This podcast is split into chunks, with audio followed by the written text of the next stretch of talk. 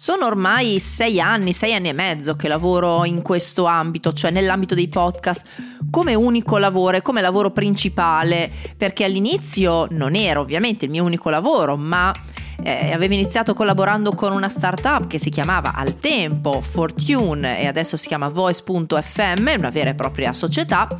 e in contemporanea lavoravo nel mio studio di registrazione a Reggio Emilia. Poi dal 2019 quello della produzione di podcast è diventato il mio unico lavoro. Quindi sei anni dopo, guardandomi alle spalle, mi rendo anche conto di come sia cambiata la mia mentalità, la mia visione, il mio approccio verso il mercato podcast. E quindi oggi vorrei proprio parlarti di questo, cioè dei cinque fattori da tenere in considerazione per un mindset corretto con il quale approcciarsi al mondo dei podcast quest'oggi, quindi nel 2023. Un conto sono i trend, un conto sono le mode, un conto è invece un mindset, un approccio, quindi uno stato mentale che ci permette di tradurre quello che sono i fenomeni che osserviamo nel podcast anche al di là delle mode che eh, per definizione sono un evento passeggero. Chi sono io? Io sono Rossella Pivanti, ciao, mi occupo di produzione audio, in particolare di podcast, lo faccio per aziende e agenzie di comunicazione e pubblicità, lo faccio anche per alcune piattaforme, tra cui Storytel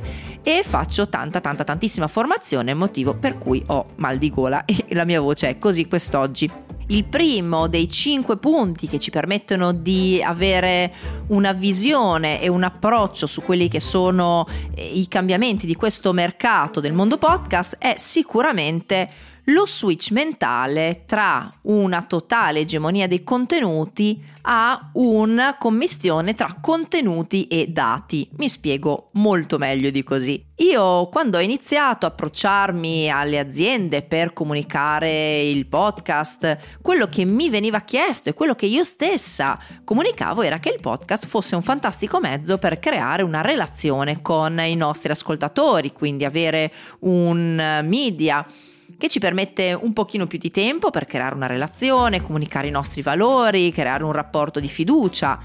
E questa cosa non è cambiata, questa cosa è assolutamente rimasta e sarà sempre la base eh, dell'importanza del podcast, soprattutto nel rapporto tra l'azienda e il consumatore. Quello che però vorrei portare alla luce è il cambiamento che questo concetto che metteva al centro il contenuto ha subito, perché negli anni le piattaforme sono aumentate, eh, naturalmente perché all'inizio si caricava su un hosting e si andava solo su Apple Podcast che si chiamava iTunes, poi è arrivato Spotify, poi è arrivato Google Podcast, Amazon Music e tutte le piattaforme che conosciamo. Con esse sono arrivate anche nuovi dati, nuove statistiche, quindi ora parlare solo di contenuti sarebbe veramente miope. Quello che è una comunicazione corretta del valore del podcast ad oggi è da un lato il contenuto che ci permette di avere questo rapporto con gli ascoltatori, dall'altro la mole e la granularità del dato che riusciamo a evincere dalla lettura delle statistiche e dei dati dietro alle nostre puntate podcast. Non è importante che noi abbiamo dei numeri stratosferici, è chiaro, più sono alti i numeri, più sarà preciso quel dato, ma è importante sapere leggere e dare valore a questi dati, un po' come abbiamo imparato a leggere e dare valore agli insight eh, dei nostri profili sui social media. All'inizio nessuno ci guardava, c'erano ma non pensavamo fossero importanti. Ora tutte le strategie si basano proprio su quei dati e col podcast è la stessa cosa, perché non abbiamo più solo dati numerici, quindi quante persone ci ascoltano e quante sono diventati follower e così via, ma riusciamo ad avere dei dati molto più granulari, molto più anche qualitativi, non solo quantitativi, ovviamente la demografica, in che genere si rappresentano, i gruppi e le fasce di età media, da che device ci ascoltano, da che sistema operativo ci ascoltano, che musica ascoltano e che parole hanno usato per cercare il nostro podcast sul web. Ovviamente questo ci permette di avere un'immagine molto più rotonda dei nostri ascoltatori e quindi se si tratta di un brand anche dei nostri clienti o dei nostri potenziali clienti. Quindi non è più solo un discorso di contenuti che sono sicuramente il fulcro, ma è un discorso anche di importanza nella raccolta del dato. Ad oggi fare un podcast non è più solo creare una relazione, ma è anche creare una relazione e leggerne i dati per poi orientare ad esempio le nostre campagne pubblicitarie, perché Un'azienda invece di svegliarsi sempre all'ultimo perché qualcuno alza la mano e dice oh abbiamo fatto tutto, dai facciamo anche il podcast, potrebbe ragionare di portare il podcast all'inizio di quelle che sono le proprie campagne, le proprie attività di comunicazione, proprio perché il podcast ci permette di avere dei dati eh, molto ampi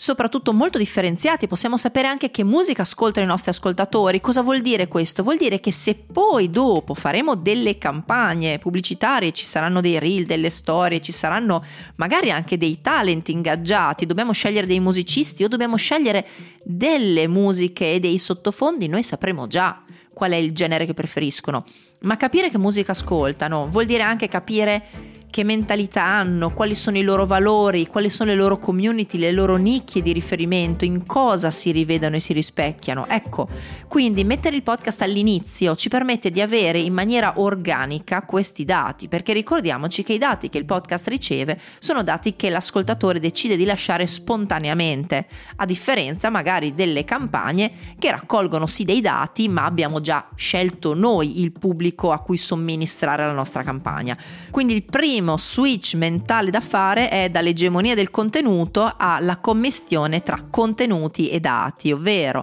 l'importanza delle storie unito al potere dei numeri. Il secondo riguarda invece i podcaster indipendenti e le podcaster indipendenti. Io dal 2022, probabilmente all'inizio del 2022, sto iniziando ad osservare tanto che i podcaster indipendenti escono con delle pubblicazioni che sono di livello veramente alto, sempre più alto e che fanno assoluta concorrenza alle case di produzione. Sicuramente le case di produzione hanno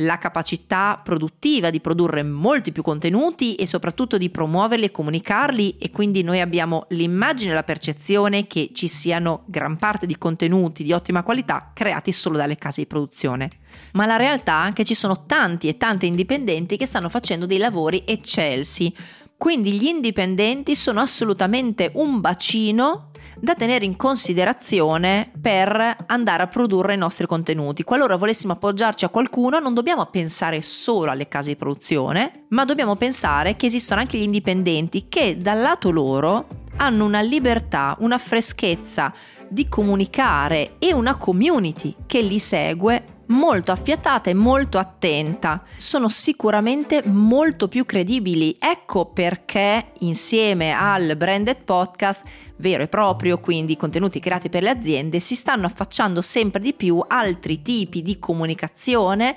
quindi ad esempio gli host read, quindi dei messaggi letti appunto da degli host di podcast indipendenti. Abbiamo già citato le community, ecco le community sono non solo nel podcast ma credo in tutti gli ambiti il vero asset da tenere in considerazione per il 2023 e oltre. Le community infatti sono il terzo punto su cui vorrei portare oggi la tua attenzione. Le community sono sempre più importanti, lo vediamo perché le community sono quelle che riescono a battere l'algoritmo, laddove un algoritmo nasconde i contenuti ai più perché ormai i social media insomma li conosciamo bene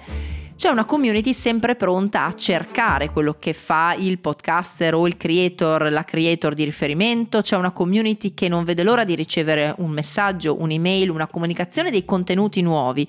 Quindi gli indipendenti si legano strettamente a questo concetto di community perché quando i social media perderanno effetto e purtroppo lo stiamo vedendo tutti i giorni, quindi non possiamo nascondere la testa sotto la sabbia, le community sono quelle che ci salveranno. In questo senso va anche Spotify perché con la nuova integrazione di Spotify for Podcaster si sono aperte nuove possibilità di monetizzazione per i podcaster ma soprattutto Spotify ha aperto la partnership ufficiale con Patreon. Patreon è quella piattaforma che permette a tanti e a tante creator di poter monetizzare i propri contenuti, creare una community a cui somministrare e vendere in un qualche modo in cambio di un supporto economico contenuti extra o comunque un rapporto di valore diverso da quello che si riesce a dare sulle piattaforme e quindi un rapporto più speciale e intimo con la propria community community. Ecco, questo ci fa capire quanto anche Spotify abbia compreso l'importanza delle community attorno ai podcast e abbia proprio integrato Patreon al suo interno. Se non lo trovate ancora in Italia è perché la cosa